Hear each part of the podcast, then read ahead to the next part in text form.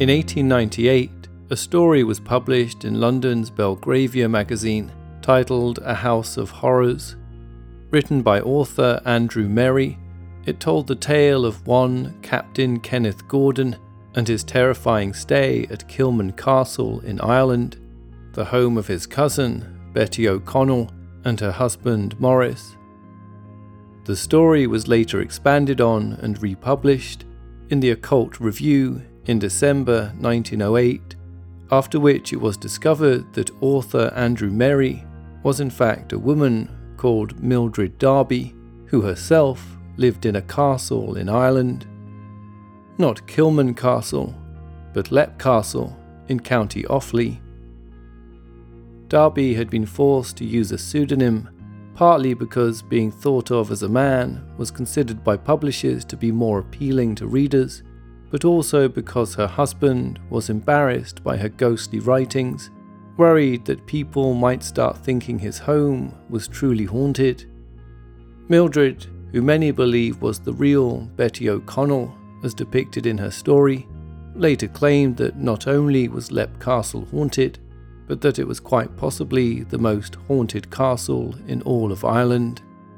And everything she depicted in her story about it was completely true. You're listening to Unexplained, and I'm Richard MacLean Smith.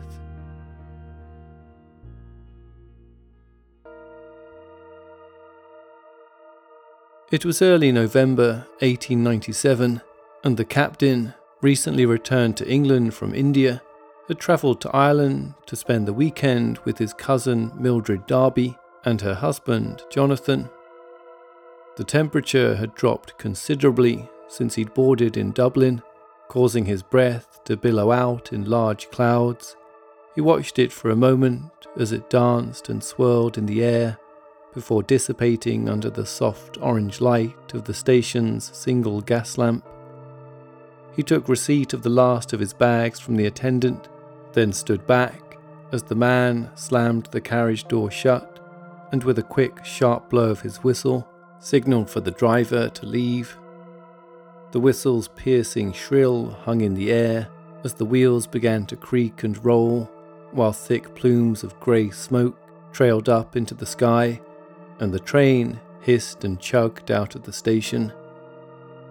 Left alone in the ensuing silence, the captain looked about hopefully for any sign of a greeting party, but saw only a few stone buildings dotted about in the fading light while surrounding him on all sides, endless rolling fields stretched out to each horizon, their hedgerows and trees steadily turning darker under the purple and violet sky.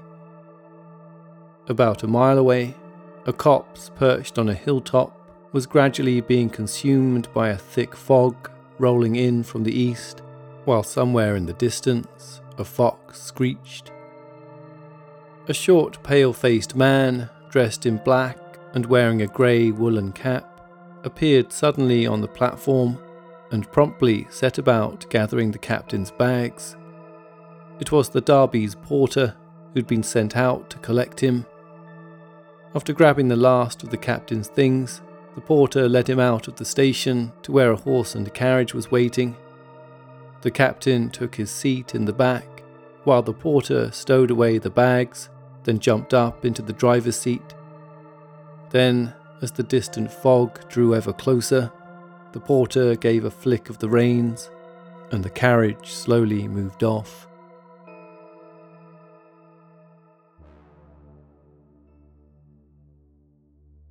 It was almost dark by the time they arrived at the castle entrance, though still light enough to discern its grand stone archway and battlement topped walls and the endless tendrils of ivy that clung greedily to its surface.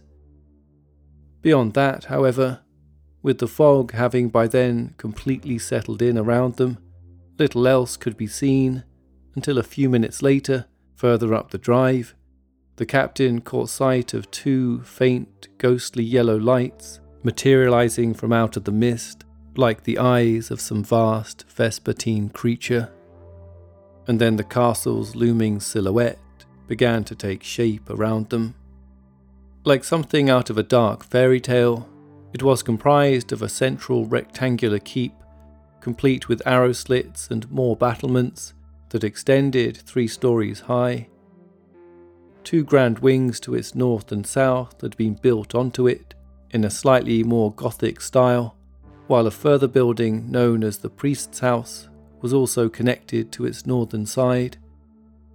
No sooner had the carriage stopped, the castle's heavy oak doors were flung open to reveal the captain's cousin Mildred, or Millie as she was known to her friends, surrounded by numerous dogs that spilled out onto the driveway and pattered eagerly about her feet. The 30 year old Millie, still as slight and willowy as the captain remembered her, threw her arms open wide and bade him a loud welcome to her home. Ever since she and her husband Jonathan first moved there 10 years before, she'd been trying to convince her cousin to visit and was plainly overjoyed that he'd finally made it. After some brief pleasantries, Mildred led the captain into the high ceilinged entrance hall. He took a moment to take it all in. Regal black and white tiles lined the floor, while either side of them on the walls, an endless stretch of portraits had been hung, depicting members of the Darby family stretching all the way back to the 16th century. It was then that Millie's husband Jonathan's ancestor, John Darby of Leicester, an ardent participant of the English colonialisation of Ireland under Queen Elizabeth I, was first linked with the castle. Having once been the home of the Irish O'Carroll clan, it was captured and recaptured a number of times over the next hundred odd years.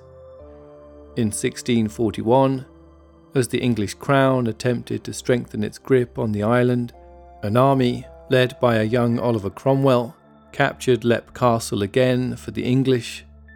The building and its land was then taken from its Irish owners and handed to the Darby family for their services to Queen Elizabeth.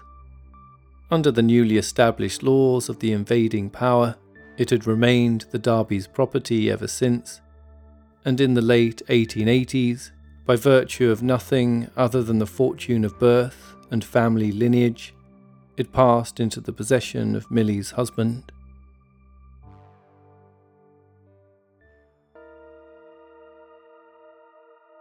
Having retired to the main hall to drink coffees and whisky, the captain regaled Millie and Jonathan with stories of his many escapades in exotic far off lands as the house staff silently tended to the fire and topped up their glasses.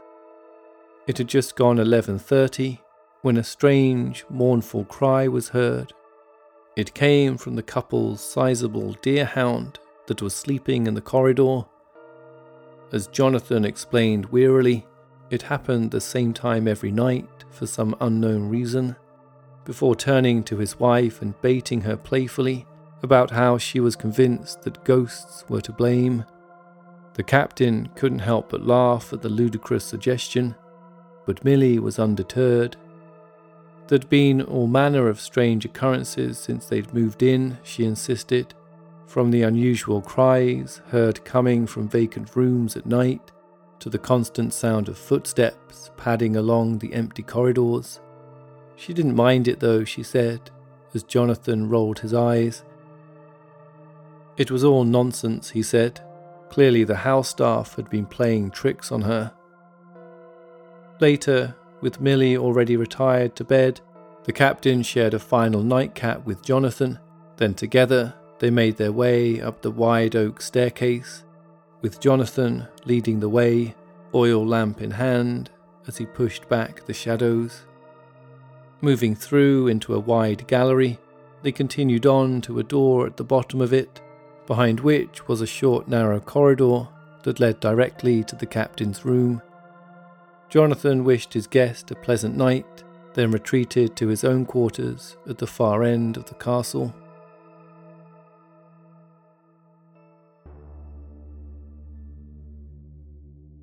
The room was oddly elongated, but homely enough, complete with a double bed and a small dressing table on which a wash basin full of recently heated water had been placed, and at the far end, a lit fire was busily heating the room.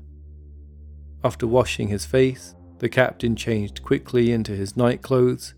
Then, after lighting a candle, he blew out the room's single oil lamp and laid the candle on his bedside table.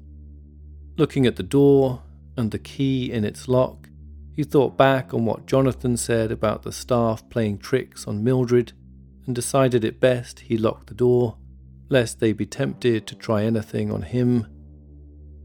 Then he hopped into bed and blew out the candle.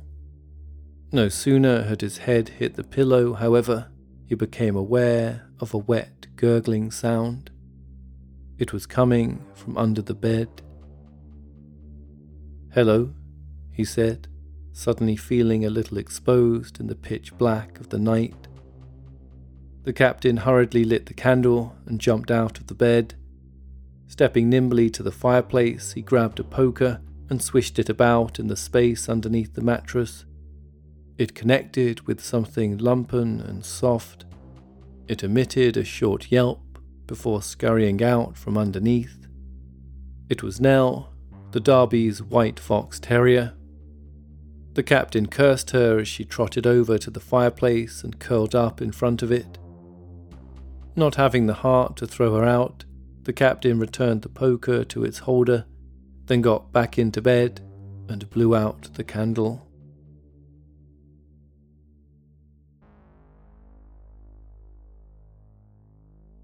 It was some time later that the captain woke with a start in the frigid night air, with a seemingly terrified Nell pawing manically at his chest. Throwing the dog to the floor, he scolded her for waking him, then turned wearily onto his side and closed his eyes. Seconds later, the dog was up at him again, whimpering now and clawing at the sheets, desperate to get under them. Her legs were trembling. Grabbing the dog again, he threw her heavily to the floor, causing her to whimper and scurry off under the bed. Feeling suddenly guilty for the harsh treatment, the captain called out for Nell in the dark to come back to him, but the dog wouldn't move. Calling out again, he reached his hand down into the gap under the bed and held it out in a modest show of supplication. Having held it there for the best part of a minute to no avail, he was just about to draw it back when he felt a cold hand slip into it. The captain pulled back in terror and stared in disbelief at his hand. Then he heard the sound of something slumping to the floor at the end of the bed. Hurriedly lighting the candle once more, he jumped from the bed, relieved to find he was completely alone in the room. Then he looked down to check underneath the bed only to find his view obscured by a sheet now dangling over the side of it. Taking a deep breath, he readied himself, then took hold of the sheet and with one hand flung it back in one quick motion. There was no one there either.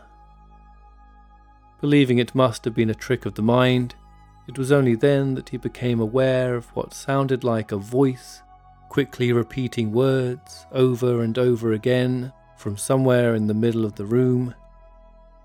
The dog shot out from under the bed and began clawing at the walls, startling him all over again. Then he saw the stain on the floorboards at the foot of the bed.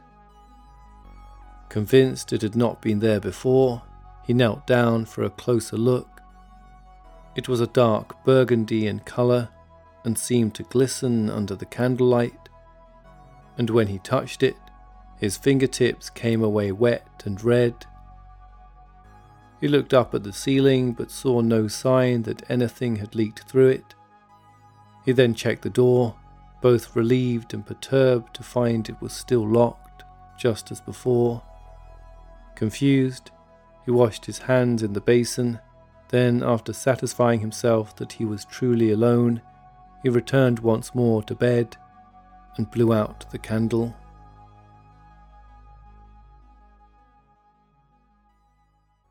What makes a murderer's mind tick?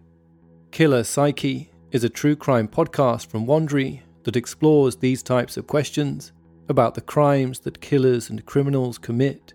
Killer Psyche covers high profile cases that shocked the world, and host Candice DeLong uses her five decades of experience as a clinical psychiatric nurse and FBI criminal profiler to dissect the motivations and behaviours of the most terrifying felons in history.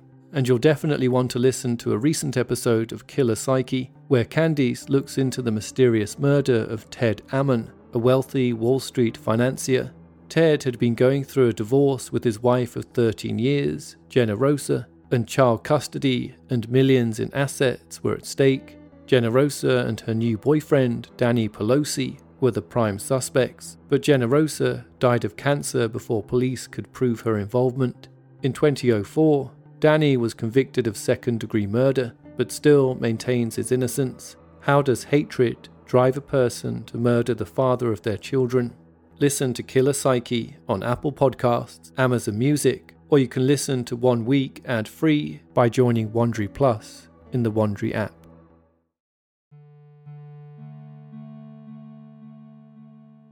Oh, that, said Millie, after the captain inquired about the unusual stain he was certain he'd seen, which come the morning had vanished completely. We have no idea where it comes from. However, as she went on to explain, some staff had taken to calling that bedroom the murder room, since one of the McCarroll brothers, who once owned the castle, was said to have been stabbed to death in there. Perhaps the events were linked, suggested Millie. But the captain, not quite yet willing to believe her tales of ghosts, could only smile politely in reply. Later that day, Millie gave the captain a tour of the house including a thorough account of all the additions they'd made to the original property, not least of all the north and south wings. During their construction, many strange things had been pulled out of the mortar of the original walls, from human hair to shards of bone, and even the odd skull. To finish off, she took him to the highest room of all, the castle's old chapel, located on the third floor of the keep. It was here that they discovered the oubliette, she said, pointing to a large pit in the northeastern corner of the room. Taken from the French word meaning the place of forgetting in English, an oubliette is a secret dungeon over which hapless victims would be made to stand before they realized what they were standing on was in fact a trapdoor. When the door was released, the victim would then plunge to their death, either becoming impaled on spikes at the bottom of the pit, or simply falling so heavily they would be unable to escape and eventually starve to death. They knew it had been an oubliette because three cartloads of bones had been found crushed into the floor of it. As Millie went on to explain, it was in the chapel that another of the McCarroll clan, who was a priest, decided to begin Mass one afternoon before his brother was in attendance. When the brother, with whom the priest was fighting with for ownership of the castle, eventually arrived, he promptly stabbed the priest through the heart and left him to bleed to death on the altar.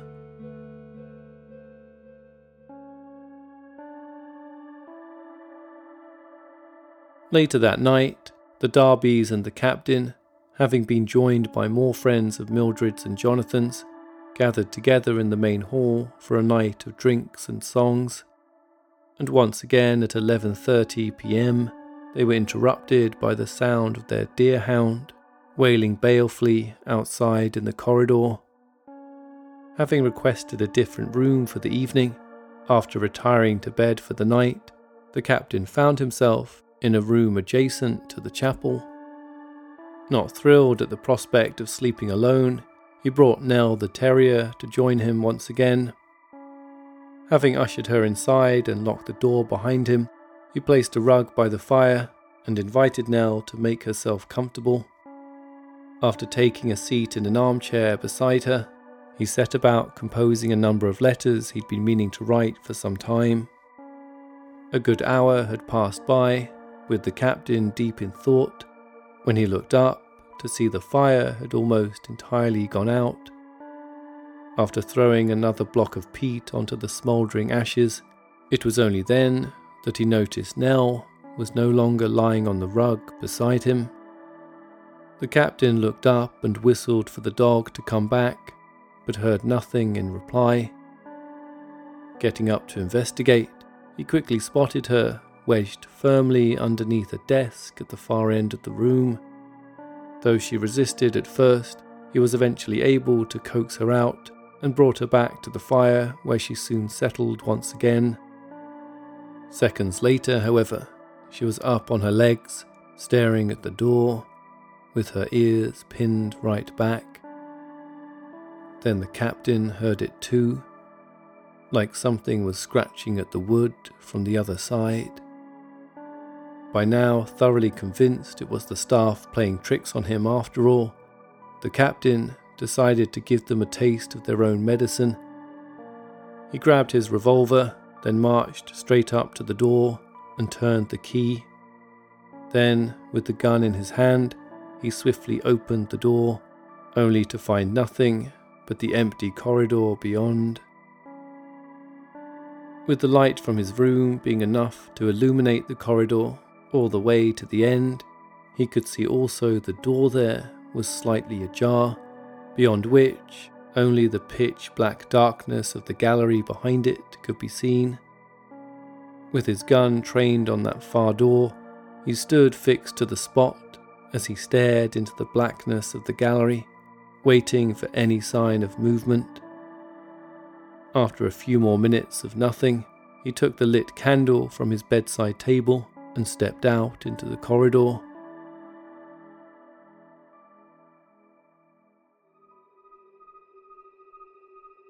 I know you're there, said the captain glumly as he continued on his way, taking slow, short steps, being careful not to let the flame go out.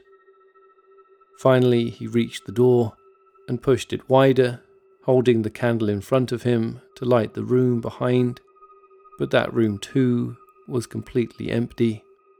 Annoyed at having let himself get worked up for nothing, the captain turned and hurried back to his room, locking the door behind him before returning to his chair by the fire. With Nell joining him soon after, he turned his attention back to the letters. But just as he was about to start another one, the most horrid, thunderous bang was heard from the other side of the door startling him from his chair. After taking a moment to gather himself, he grabbed for the revolver once more and demanded to know who on earth was bothering him at this hour. But his demand was met with only silence. Then the scratching started up again, the clear sound of something scraping at the wood, softly at first, then growing steadily in intensity, louder and louder, until, having heard enough, the captain raced to the door, turned the key, and flung it wide open. But once again, there was only the empty corridor beyond. The captain peered out for a few more seconds, then was just about to close the door when he caught the faint whiff of something putrid in the air, like warm meat that had been left out to rot and from somewhere in the darkness, beyond the door to the gallery, came a strange, leaden, shuffling sound. Again, the captain stood his ground, waiting expectantly for whoever it was to show themselves. That's it, he said angrily. Two can play at this game. He slammed the door shut, but this time remained standing behind it with revolver in hand as he waited for the strange noises to begin again.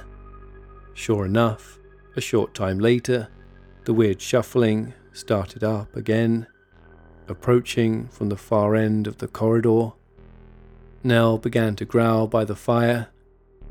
The captain turned to her, holding a finger to his lips, then, with the revolver ready in his other hand, turned back to the door as that eerie sound as though someone were pulling their entire body along the floor, with only their arms, drew ever nearer to the door. Closer and closer it came, until with one final drag, whatever it was stopped right outside the door. Then the handle began to rattle violently, and the entire door began to shake in its frame. Enough, said the captain as he flung the door wide open and screamed with unbridled horror at the terrible sight of what stood before him.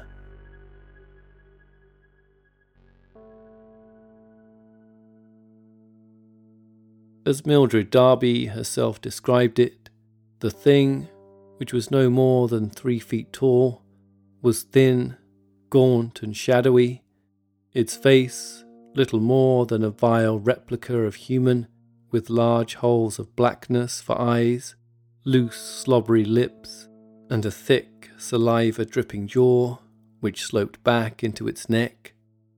Where its nose ought to have been was nothing but a vast cancerous cavity that had spread across its face and which seemed to be continually expanding and contracting. A coarse dark hair covered its head, neck, and body, while at the end of its upper limbs, bony claw like fingers scratched at the air. The captain stared into the black, cavernous eyes as the putrid stench of it flooded his nostrils, causing him to retch and gag and only then did he notice the transparency of its lower half, as if it were caught somewhere between emerging and evaporating. In one swift movement, the creature leapt forward, causing the captain to stumble back before he gathered himself and pointed his revolver at it, shooting repeatedly to no effect. The last thing he remembered was the thing flicking out a limb toward his head, and then everything went black. The next morning, he awoke as a doctor tended to a large gash on his temple, while Mildred and Jonathan looked on with grave concern. When asked what on earth had happened, the captain struggled to piece it all together. Remembering Nell, he asked if she was okay Millie threw a concerned glance at Jonathan, then looked back to the captain. The dog had sadly not survived the night. If you enjoy Unexplained and would like to help support us, you can now do so via Patreon. To receive access to ad free episodes, just go to patreon.com forward slash unexplainedpod to sign up. Unexplained the book and audiobook featuring 10 stories that have never before been covered on the show, is now available to buy worldwide. You can purchase through Amazon, Barnes & Noble, and Waterstones, among other bookstores. All elements of Unexplained, including the show's music, are produced by me, Richard MacLean Smith. Please subscribe and rate the show wherever you listen to podcasts, and feel free to get in touch with any thoughts or ideas regarding the stories you've heard on the show. Perhaps you have an explanation of your own you'd like to share. You can reach us online at unexplainedpodcast.com or Twitter at unexplainedpod and Facebook at facebook.com forward slash unexplainedpodcast.